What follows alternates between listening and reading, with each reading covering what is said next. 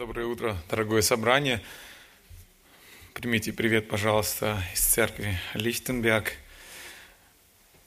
Мы у нас в церкви сейчас проходим стих за стихом послание Коринфянам, первое послание Коринфянам. И сегодня я хотел бы с вами вместе размышлять над одним из отрывков этого замечательного послания апостола Павла.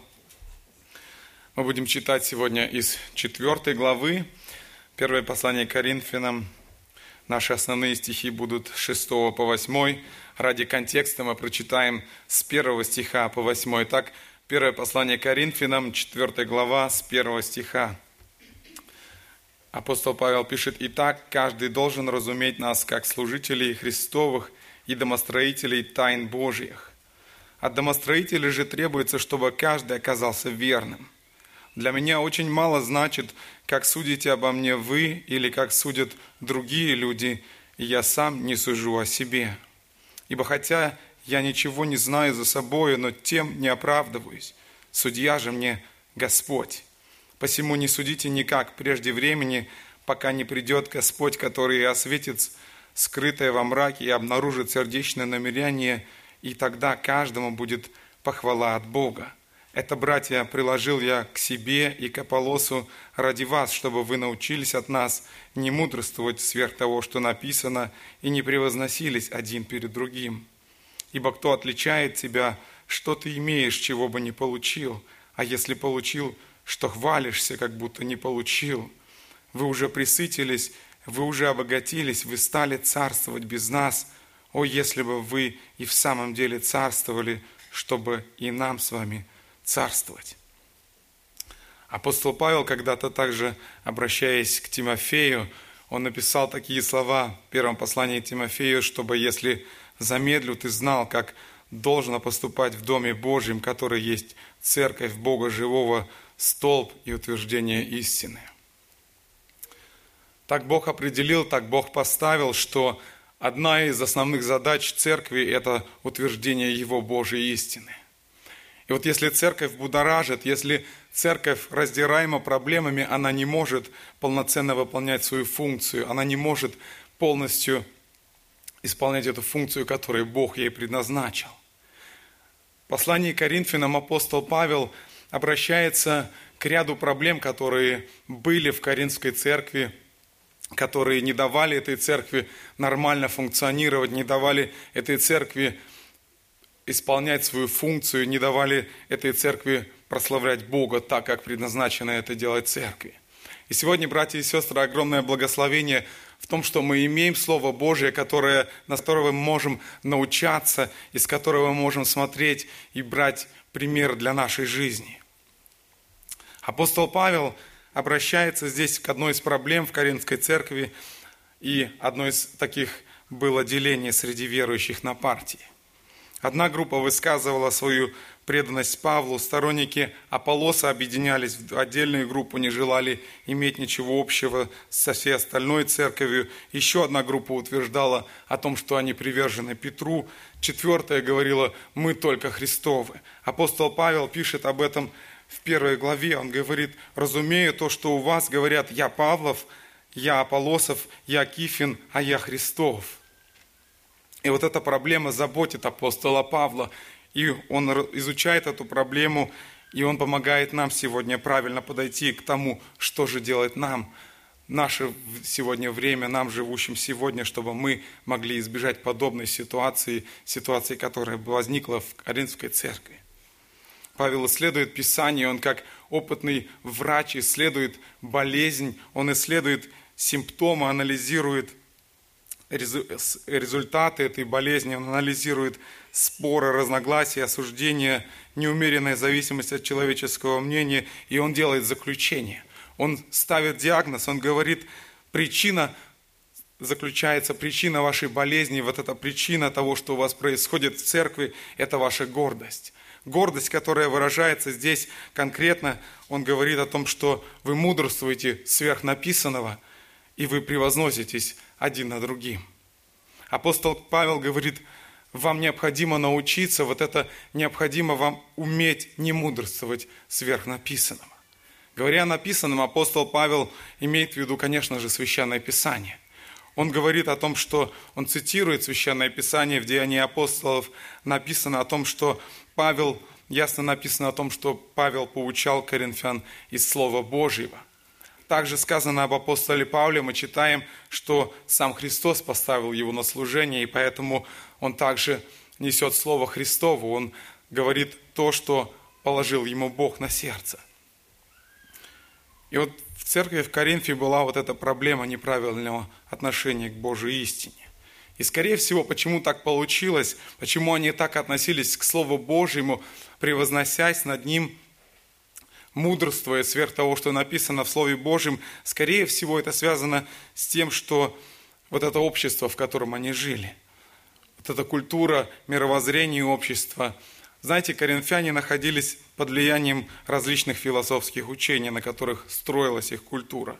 Философия была очень распространена в обществе, было модно, ей интересовались все образованные люди, и философия считалась выше других наук. Однако, знаете, была проблема в том, что вот эти все существовавшие философские учения, все направления, они отличались друг от друга, и нередко – а скорее даже часто они имели противоположные, кардинально противоположные взгляды, и в частности на такие вещи, как происхождение человека, смысл жизни, судьбу и так дальше. И вот эти вот разные группы, философские учения, они боролись между собой, боролись в тогдашнем обществе и спорили о том, чья философия более правильная, кто прав, кто не прав. И вот это абсолютной вот этой истины не было, не было абсолютной идеи, то есть не было вот этого основания, которое действительно, как Слово Божье, оно единственная истина, но у них этого не было. И поэтому здесь вот этим мерилом, что является истиной, а что не истиной, было человеческое мнение, была человеческая мудрость. Они любили человеческую мудрость и искали истину здесь.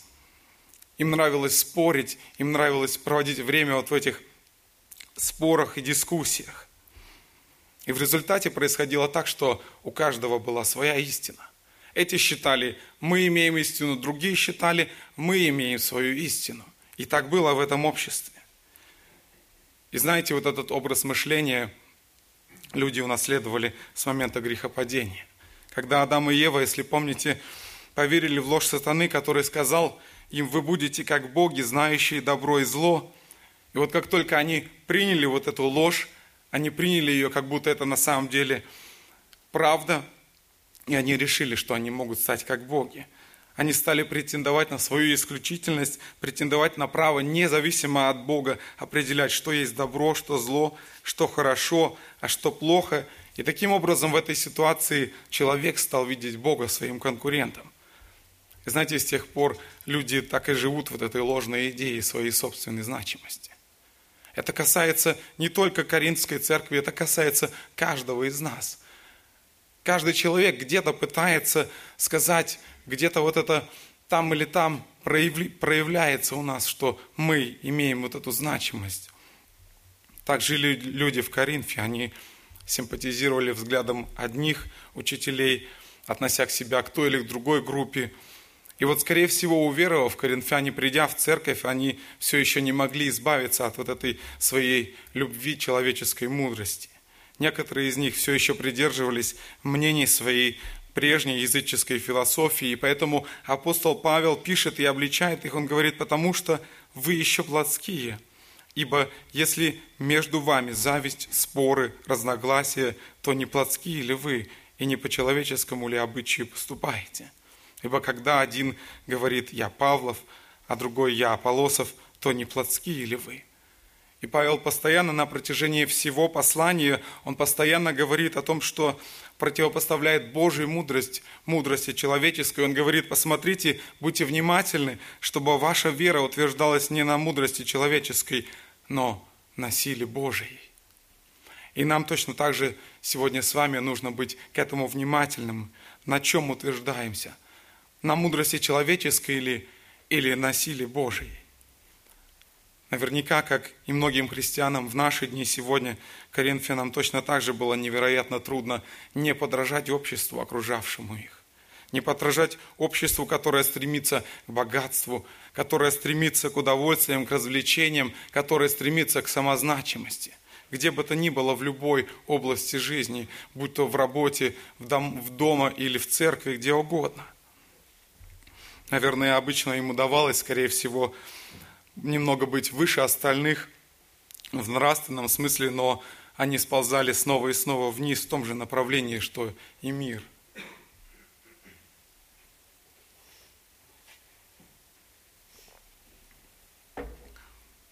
Они хотели попасть в Царствие Божие, а одной ногой оставались в Царстве мира сего. Они хотели иметь благо новой жизни, а держались за удовольствие старой.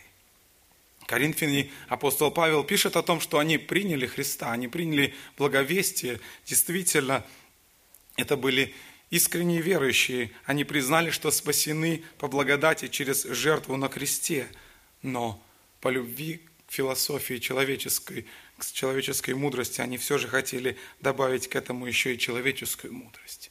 Они еще что-то хотели добавить, они продолжали мыслить теми же категориями и пользоваться теми схемами, которыми, которыми были знакомы им, которые были частью их менталитета. И вот это вот у них не получалось отделить это одно от другого. В результате они делились, в результате они спорили, судили друг друга, и при этом каждому из них казалось, что именно он борется за истину, что истина-то на самом деле на его стороне. Павел делает вывод и говорит, так происходит у вас, потому что вы мудрствуете сверх того, что написано.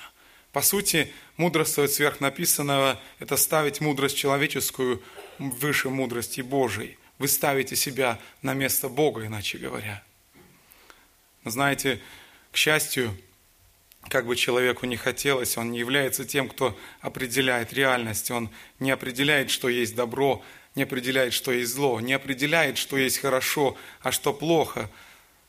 Но с момента грехопадения люди живут именно этим. Живут именно этим ложным представлением, думая, что на самом деле я лично могу определять, что добро, а что зло, что хорошо, а что плохо. Вот так люди живут. На самом деле – к нашему счастью, только Бог является тем, кто определяет истину. Только Его Слово достоверно, только Его Слово достаточно и совершенно, и в Своем Слове Он выражает свою волю по поводу любой области нашей жизни. Он абсолютно знает нас. Он знает, что для нас лучше, что для нас хуже.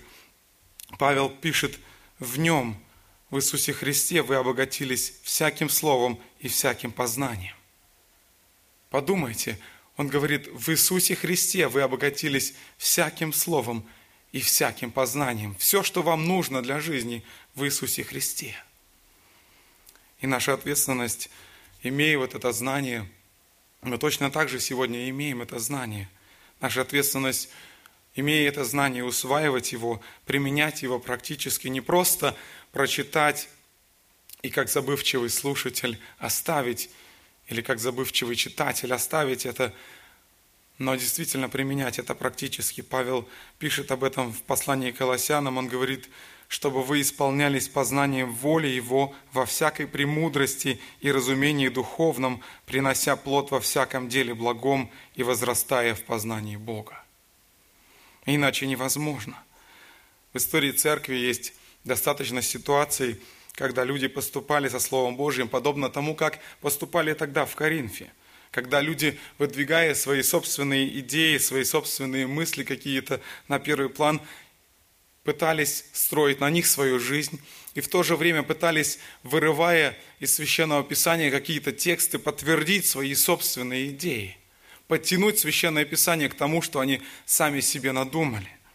Достаточно вспомнить, достаточно много таких примеров в истории – крестовый поход, например, когда все это проходило под, знамением, под знаменами церкви и верности Богу, как будто бы, когда сотни тысяч людей были уничтожены, как будто бы ради Христа. Средневековые инквизиции, когда ради верности истине как будто бы сжигали на кострах тысячи людей. Когда в 17 веке в России во время реформ православной церкви произошел раскол, возникла группа старообрядцев, и тогда десятки тысяч, тысяч людей, которые не были согласны с новыми реформами, они были сосланы в Сибирь. В Коринфе, конечно, может и не было это так трагично, как на этих примерах, но все же у всех этих событий и у тех и других один корень – это превозношение человеческой мудрости над мудростью Божией. Это результат того, когда люди борются за истину, и у каждого эта истина своя. Знаете, подобная ситуация, в принципе, возможно в любой церкви. Не стоит думать, что это касается только тогда Коринфян или какой-то другой церкви, абсолютно не относится к нам и не имеет ничего общего с нами. Такое может быть в любой церкви. Знаете, в такой ситуации, если собственное я становится на первое место, когда вот та природа, которую мы каждый из нас унаследовали от Адама, когда мы можем думать, что мы являемся как Бог, когда вот эта природа пытается вылезти наружу, когда собственные амбиции становятся на первый план, когда какие-то собственные желания, которые мы хотим достигнуть, сюда еще прибавляется недостаточное истолкование Священного Писания, влияние самых разных групп вокруг.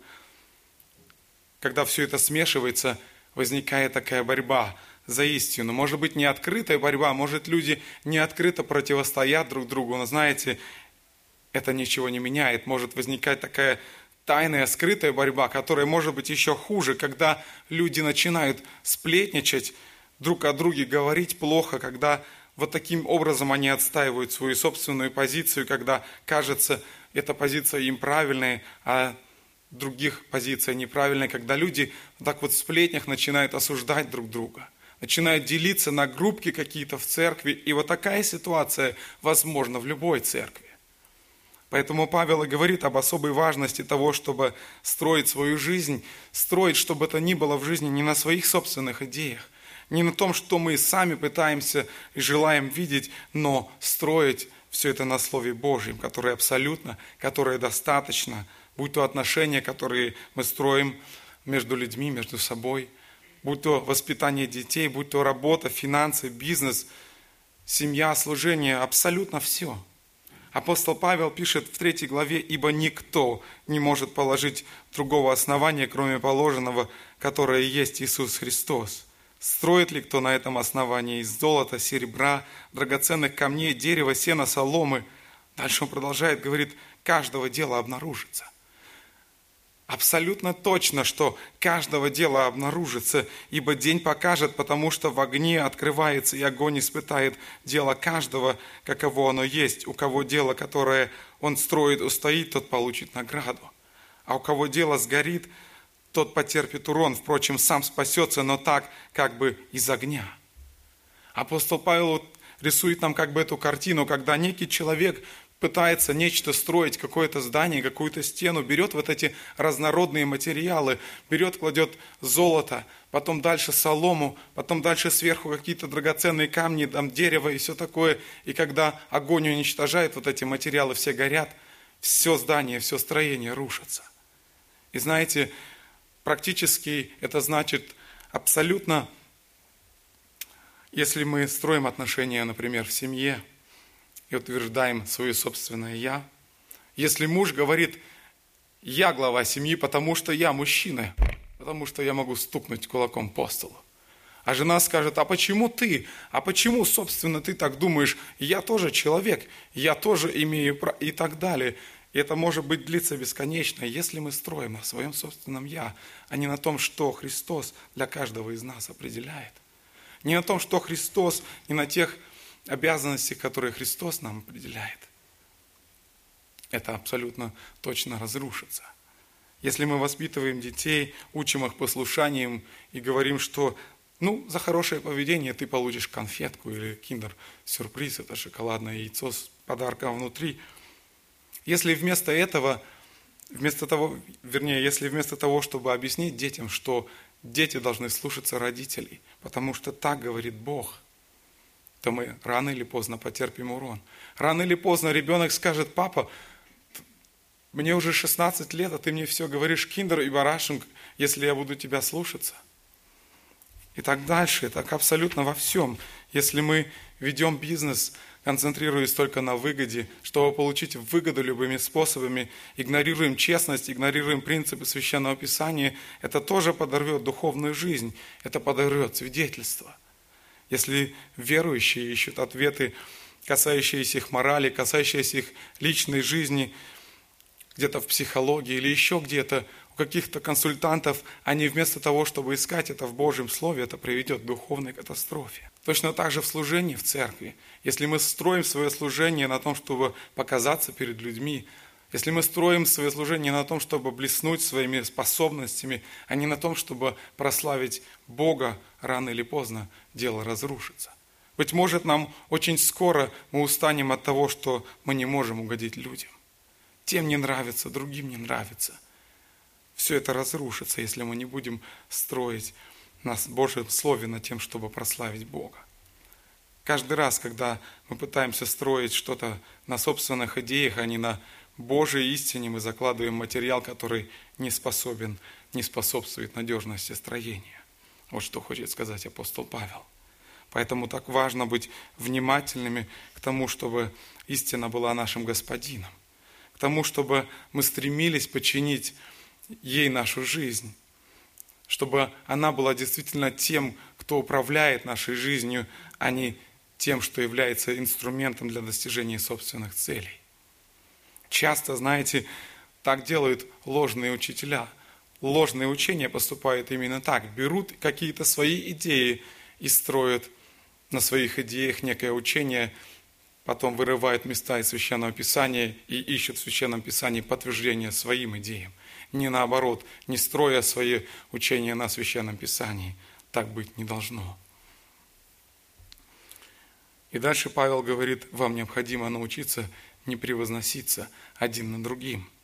Как результат вот этого неверного отношения к истине, которое было в Коринфе у коринфских верующих, они неверно строили отношения между собой, они превозносились один над другим. Они один другого пытались поставить себя выше над другими.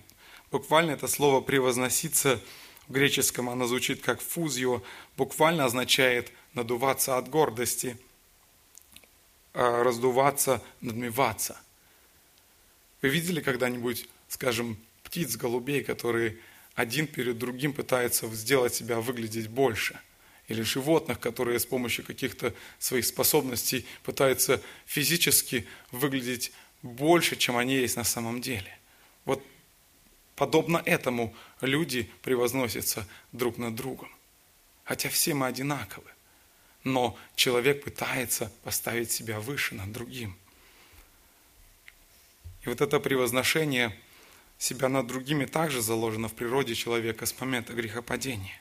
Когда Адам и Ева поверили Богу, поверили дьяволу в тот момент, решили, что они могут стать как боги, они столкнулись с еще одной проблемой.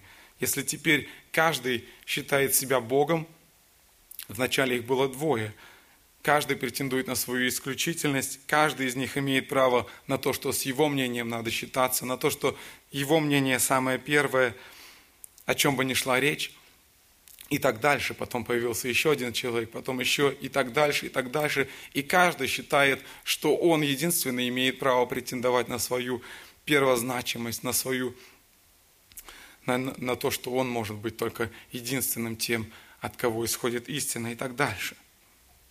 И вот так люди живут с того момента в этой атмосфере, атмосфере, когда люди конкурируют между собой, когда стремятся доказать свое превосходство над другими – знаете, я часто наблюдаю за своими детьми, и вы наверняка тоже видели, наблюдали, когда дети между собой, скажем, они сидят за столом и спорят о том, кто первый съел свой суп или свою кашу, кто первый съел. Они не понимают, зачем им это еще нужно, почему так происходит, почему он говорит, я первый, а другой кричит, нет, я хочу быть первым. Они не понимают, зачем им это надо. Но это очень ясно показывает, что вот это стремление человека – возвысить себя над другим, показать свое превосходство лежит в природе. В нашей природе глубоко. Взрослые, знаете, уже не спорят о каше или о супе, кто первый съел, но у взрослых людей другие, другие объекты. Кто-то пытается доказать свое превосходство тем, что у него больше денег. он богаче. У кого-то скажет, у меня дом больше, у меня дом красивее. Кто-то скажет, у меня машина быстрее, новее и так дальше. Всякие самые-самые разные вещи. И вот у Коринфян это была мудрость человеческая. Они гордились своими философскими учителями, своей принадлежностью к этой или другой школе, превознося своих учителей. И как учителя стремились доказать свою истинность, так и приверженцы этих учителей тоже точно так же по их примеру пытались доказать свою истинность. И вот этот дух – тот же самый дух, как они жили в мире, возможно, коринфяне принесли и в церковь. Теперь они в своем почитании служителей нарушили правила, предписанные Библией, которые определил Бог, разбились на фракции, фактически ставшие сектами, и, как часто это случается, то последователи превозносили своих учителей, но, опять же, как часто это бывает, не ради учителей, а ради себя самих, чтобы использовать вот эту вот этот инструмент, еще один инструмент, относя себя к тому или к другому учителю, к Павлу ли, к Аполосу ли, чтобы с этой помощью еще больше себя превозносить. Возможно, они говорили, я Павлов, посмотри, Павел основал эту церковь, я Павлов, я от Павла крестился, и поэтому я здесь главнее. А другой говорил, нет, Петр главнее, потому что и я от Петра, потому что Господь Петру именно сказал, что я на тебе воздвигну церковь ты, Павел, ты Петр, на тебе воздвигну церковь и так далее, и так далее. Каждый находил вот эту возможность, относя к себя к тому или к другому. А при этом ни Павел, ни Аполлос даже не подозревали, что их именами в церкви пользуются именно для этой цели. И заметьте, опять же, такая ситуация возможна не только в Коринфе, но на такая ситуация возможна в любой церкви. Если уверовав, если придя к Богу, мы не бодрствуем, если мы постоянно не ищем истину в Священном Писании, если мы думаем строить свою жизнь на своих мыслях, на своей мудрости, если мы серьезно не умираем для себя, то мы попадаем в опасность продолжить вот это противостояние, эту конкуренцию в церкви, подобно тому, как это происходит в мире. Мы начинаем здесь конкурировать. Мы в церкви начинаем смотреть, кто духовнее, мы начинаем смотреть, кто лучше спел, мы начинаем смотреть, кто правильнее спроповедовал, кто лучше спроповедовал, кто красивее что-то делает и так дальше, кто чаще здесь бывает, кто чаще здесь что-то делает и так дальше. Самые-самые разные вещи. Мы можем незаметно пользоваться для себя, незаметно теми же самыми инструментами, которыми пользовались коринфяне, относя себя к апостолу Павлу, или относя к себя к Аполосу, или относя к себя к Петру. Мы точно так же можем незаметно для себя начать пользоваться теми же самыми инструментами, относя себя к одному или к другому учителю. В церкви это очень часто, к сожалению, бывает. Один говорит «я», придерживаюсь учения Кальвина, другой говорит, я придерживаюсь учения Армения, а третий говорит еще что-то. И здесь может быть очень разно, многих, много-много разных имен. Кто-то скажет Коломейцев, кто-то скажет Джон МакАртур, и очень много разных имен здесь может быть, может прозвучать. И вот это, к сожалению, современные верующие как будто не слышат апостола Павла, который говорит, кто Павел, кто Аполос, кто Петр, мы можем также подчеркнуто, можно, скажем, выделять свою церковь. Люди говорят, наша церковь самая правильная, а нет, наше братство самое правильное. И вот таким образом с этой помощью превозносить себя над другим. Все, чего мы достигнем, таким образом мы потеряем мир в сердце, мы перешагнем черту, мы будем утверждать себя, но никак не Господа. Итак, апостол Павел говорит, что Бог поставил их не для того, чтобы люди создавали культ Павла или Аполлоса или Петра, но Бог поставил их для того, чтобы проповедовалось Его Слово, и люди приходили к единству во Христе, а не порождали раздоры. Кто Павел, кто Аполлос, они только служители, через которых вы уверовали, и при том, поскольку каждому дал Господь. Я насадил, Аполлос поливал, но возрастил Бог посему, и насаждающий, и поливающий есть не что, а все Бог возвращающий. Итак, Павел подчеркивает, что в церкви Иисуса Христа недопустимо недостойное отношение к Божьей истине. Он как бы говорит им, э, коринфянам, вам необходимо вспомнить, как мы, те, кем как бы вы гордитесь, как мы относились к Слову Божьему. Он говорил, он говорит во второй главе, «И когда я приходил к вам, братья, приходил возвещать вам свидетельство Божие не в превосходстве слова или мудрости, ибо я рассудил у вас быть не знающим ничего, кроме Иисуса Христа и притом распятого. И был я у вас в немощи и в страхе, и в великом трепете, и слово мое, и проповедь моя не в убедительных словах человеческой мудрости, но в явлении духа и силы, чтобы вера ваша утверждалась не на мудрости человеческой, но на силе Божией. Он снова здесь говорит, смотрите, чтобы ваша вера утверждалась не на мудрости человеческой, но на силе Божией. Недопустимо также проявление превозношения друг над другом. Павел говорит, что Евангелие Иисуса Христа исключает всякую гордыню. Он говорит, посмотрите, братья, кто вы призваны, немного из вас мудрых по плоти, немного сильных, немного благородных, но Бог избрал не, мудрое мира, чтобы посрамить мудрых, и немощное мира избрал Бог, чтобы посрамить сильное, и незнатное мира, и уничиженное, и ничего не значащее избрал Бог, чтобы упразднить значащее, для того, чтобы никакая плоть не хвалилась перед Богом. От Него и вы во Христе Иисусе, который сделался для нас премудростью от Бога, праведностью, освящением и искуплением, чтобы было, как написано, хвалящийся, хвались Господом. Евангелие также исключает превозношение по отношению к тем, кто его не принимает. По отношению к тем, кто не хочет понимать, принимать Евангелие в свою жизнь.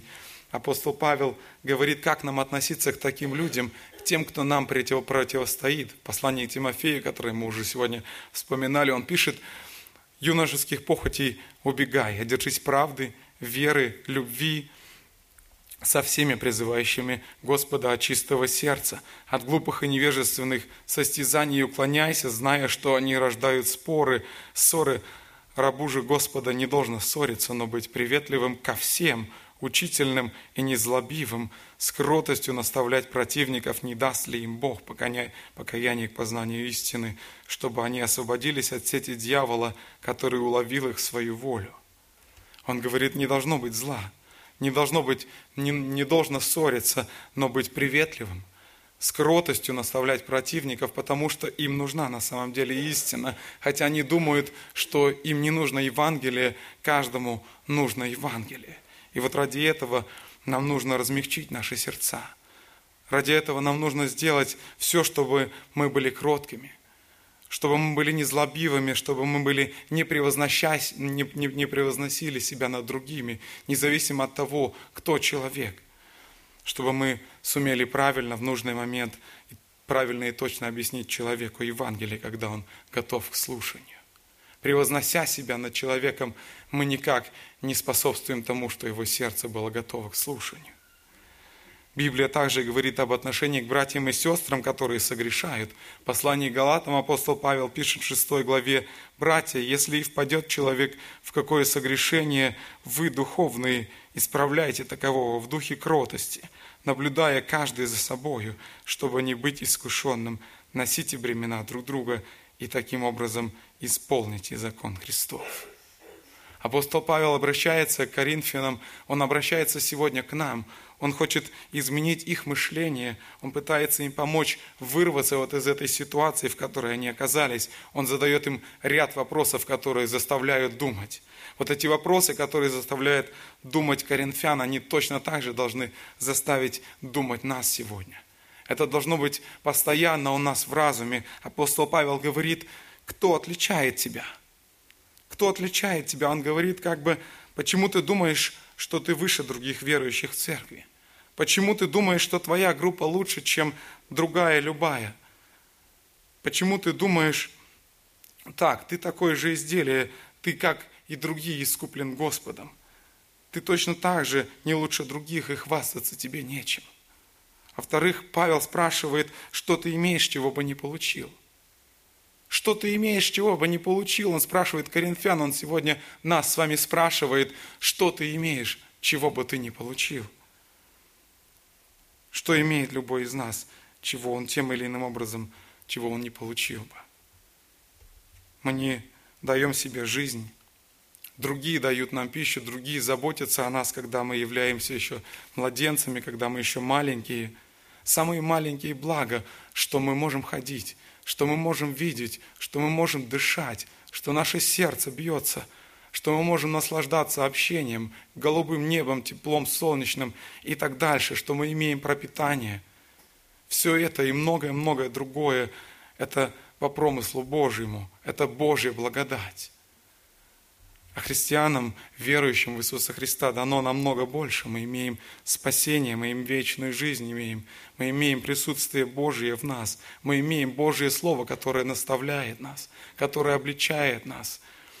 Мы имеем духовные дары, мы имеем Божью любовь, бесконечное число других благословений. Все это окутано, вся наша жизнь окутана, абсолютно окутана Божьими благословениями, Божьей благодатью.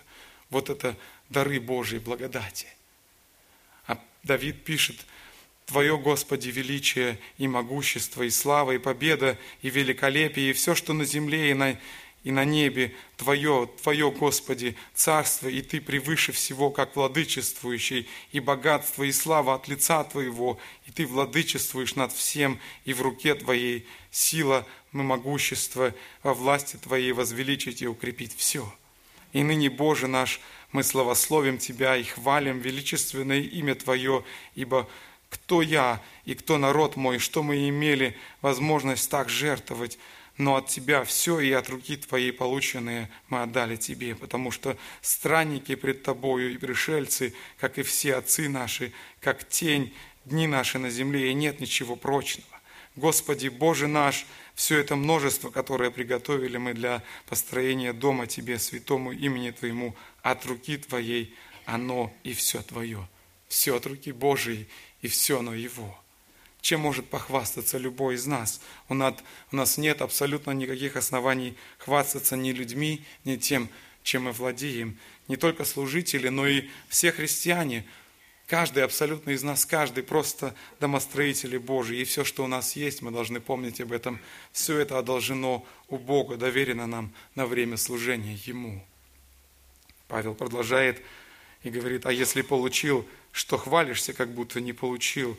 Другими словами, если коринфяне обладали только тем, что получили, почему же они хвалились?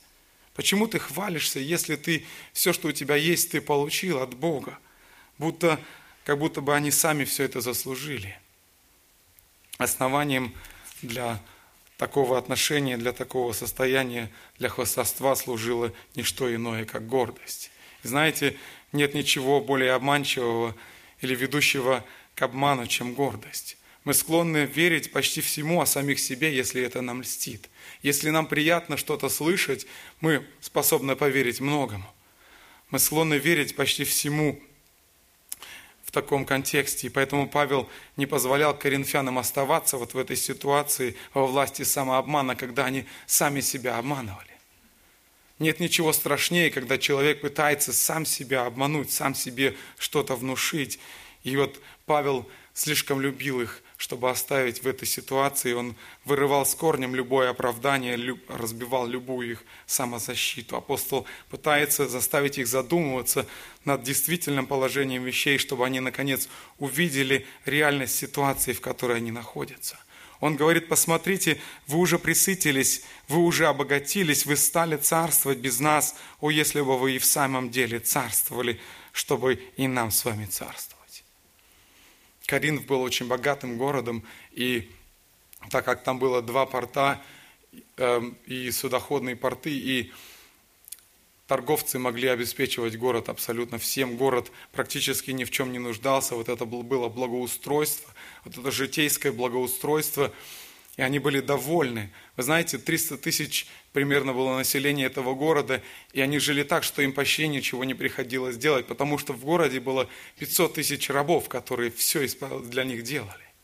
И вот это состояние, вот это положение никак не могло не отложиться, никак не могло не оставить отпечаток на них, на их отношения, на их жизни, на их суждении. Знаете, он говорит, Павел апостол говорит, вы уже присытились, вы уже обогатились. И к тому же теперь они еще и получили оправдание в Господе Иисусе Христе. И вот такое состояние, Они как бы получили, получалось так, что они были уже довольны. Они были довольны всем. И знаете, очень часто, очень опасно такое положение. Я не говорю, что это плохо иметь богатство, иметь достаток, но очень часто вот в таком состоянии, имея вот это вот житейское благополучие, мы можем, вот эти вот могут появиться нотки, может быть, где-то равнодушия, могут быть появиться нотки самодовольства, когда мы сами собой удовлетворены, когда мы уже не желаем помогать другим, когда нам уже неохота, когда у нас вроде бы уже все хорошо. И знаете, как важно быть внимательным нам к своей жизни, чтобы однажды Священное Писание не сказало нам через апостола Павла, вы уже присытились, вы уже обогатились, вы стали царствовать без нас. Вы думаете, что вам больше ничего не нужно? Вы ошибаетесь. Каждый день нужна Божья благодать. Вам каждый день нужно Божье Слово, чтобы исправляться, чтобы жить по Нему, чтобы действительно прославлять Бога. Павел говорит, вы присытились, вы уже обогатились, вы стали царствовать без нас. О, если бы вам, о, если бы вы и в самом деле царствовали, чтобы и нам с вами царствовать. Павел как бы говорит к их спящей совести, которая вот в, этом, в этой ситуации как бы он хочет пробудить их совесть, ведь совесть – это Божий судья, который заложен в каждом человеке. Если люди, которые окружают нас, могут по той или иной причине льстить нам, чтобы не испортить отношения или чтобы не побояться обидеть, но совесть никогда так не сделает. Совесть всегда говорит изнутри, потому что это Божий слуга. И если эта совесть питается из Божьего Слова, то она тем более никогда не сможет нам солгать. Она всегда нам скажет только чистую правду о нашем положении, в котором мы находимся. И апостол Павел как бы говорит, посмотрите на себя со стороны. Вы считаете себя богатыми, вы считаете себя ни в чем не имеющими нужды, вы живете так, как, бы, как будто бы уже ваше собственное тысячелетнее царство наступило. Вы строите это царство, однако, на самоуверенности. Вы строите это Однако царство на самодостаточности, напыщенности, гордости вы стали царствовать согласно вашему собственному мнению, говорит апостол Павел. О, если бы вы в самом деле царствовали, чтобы и нам с вами царствовать. Желал бы я того, чтобы вы действительно имели такую славу, как христианская церковь, как бы он говорит им. Без... Желал бы с вами вместе царствовать в таком случае – я хотел бы с вами вместе разделять эту, эту славу настоящей христианской церкви. И дальше апостол Павел как бы говорит, смотрите, берегитесь, друзья, берегитесь, у Бога свои стандарты, он совершенно на других стандартах строит свое царство. Не так, на, на чем вы строите сейчас свое царство, на самоуверенности, самодостаточности, напыщенности и гордости. Он говорит, основание Божьего царства, о котором он говорит, это смирение, то, что Бог прежде всего желает видеть своих подданных. Иисус Христос, помните, говоря о своем царстве, проповедуя о своем царстве, в Евангелии от Матфея 5 главе, он говорит, помните, с чего он начинает Нагорную проповедь? Он говорит именно с того, что блаженные нищие духом, ибо их есть Царство Небесное. Иисус ставит эту заповедь первой, потому что смирение служит фундаментом для всех остальных добродетелей. В Божьем Царстве нет места гордости, и в него невозможно войти, пока не будет выброшено высокомерие. Думать, что без смирения можно приобрести все другие добродетели, это все равно, что выращивать плод без дерева. Невозможно уверовать Иисуса Христа, не смирившись перед Ним. Невозможно уверовать в Иисуса Христа, не признав, что Он является властелином, что Он является тем, от которого все зависит. Невозможно без смирения, невозможно понять, признать, что мы являемся грешниками от самого своего рождения. Невозможно принять Иисуса Христа верою, невозможно без смирения понять, что, и принять, что мы оправдываемся только верою в Иисуса Христа, а не какими-либо делами. Смирение – это единственное качество характера, которое дает нам способность стать такими, какими Бог нас желает видеть. Мы не сможем любить без Него. Мы не сможем любить прежде всего Бога без Него. Мы не сможем свидетельствовать о Боге без смирения. Мы не сможем любить своих супруга или супругу. Мы не сможем без этого качества относиться правильно к тем, кто не разделяет наше мнение, к тем, кто не принимает Евангелие. Мы не сможем правильно относиться к тем, кто не разделяет нашу точку зрения. Не имея смирения, мы не сможем правильно общаться, мы не сможем правильно разрешать конфликты без него. Мы не сможем помочь другим оставить грех без него. И мы, как уже я сказал, мы не сможем сами оставить и противостать греху без смирения. Другими словами, нам необходимо смирение, нам прежде всего необходимо это качество для того, чтобы действительно жить для Бога и быть теми, кем Бог желает нас видеть. И вот по этой причине апостол Господь через апостола Павла говорит, «Итак, я узник во Христе, умоляю вас поступать достойно звания, в которое вы призваны, со всяким смиренномудрием и кротостью и долготерпением, снисходя друг к другу любовью». И самое последнее, апостол Павел дает в своем послании серьезное предупреждение. Он говорит, смотрите, Будьте внимательны. Он пишет, если кто разорит храм Божий, того покарает Бог, ибо храм Божий свят, а этот храм вы. Каждый верующий – это храм Божий, говорит апостол Павел, и в каждом пребывает Дух Божий. Следовательно, и сама церковь – это храм Божий. Не здание храм Божий, но собрание верующих – это храм Божий. И вот апостол Павел предупреждает и говорит, кто разрушит храм, кто разрушит церковь, того покарает Бог. Знаете, и в этом свете нам важно постоянно наблюдать за своей жизнью, постоянно смотреть, в чем наша уверенность, на чем мы строим свою жизнь. Строим мы ее на своих каких-то домыслах, догадках, своих идеях, или мы строим ее на истине Божьей как мы относимся к истине, является ли она нашим господином, которому мы доверяем нашей жизни, с радостью позволяем ей проверять наши поступки, наши убеждения. Как мы относимся к людям, как мы строим свои отношения, есть ли место в нашей жизни, где мы еще позволяем нашей гордости занимать первое место, где мы превозносимся над людьми, будь то явно или скрыто в своих мыслях, в своих желаниях и так далее. Благословит Господь нас в этих размышлениях. Аминь. Давайте встанем сейчас, обратимся в молитве Господу. Кто желает, может молиться, я закончу тоже молитвой.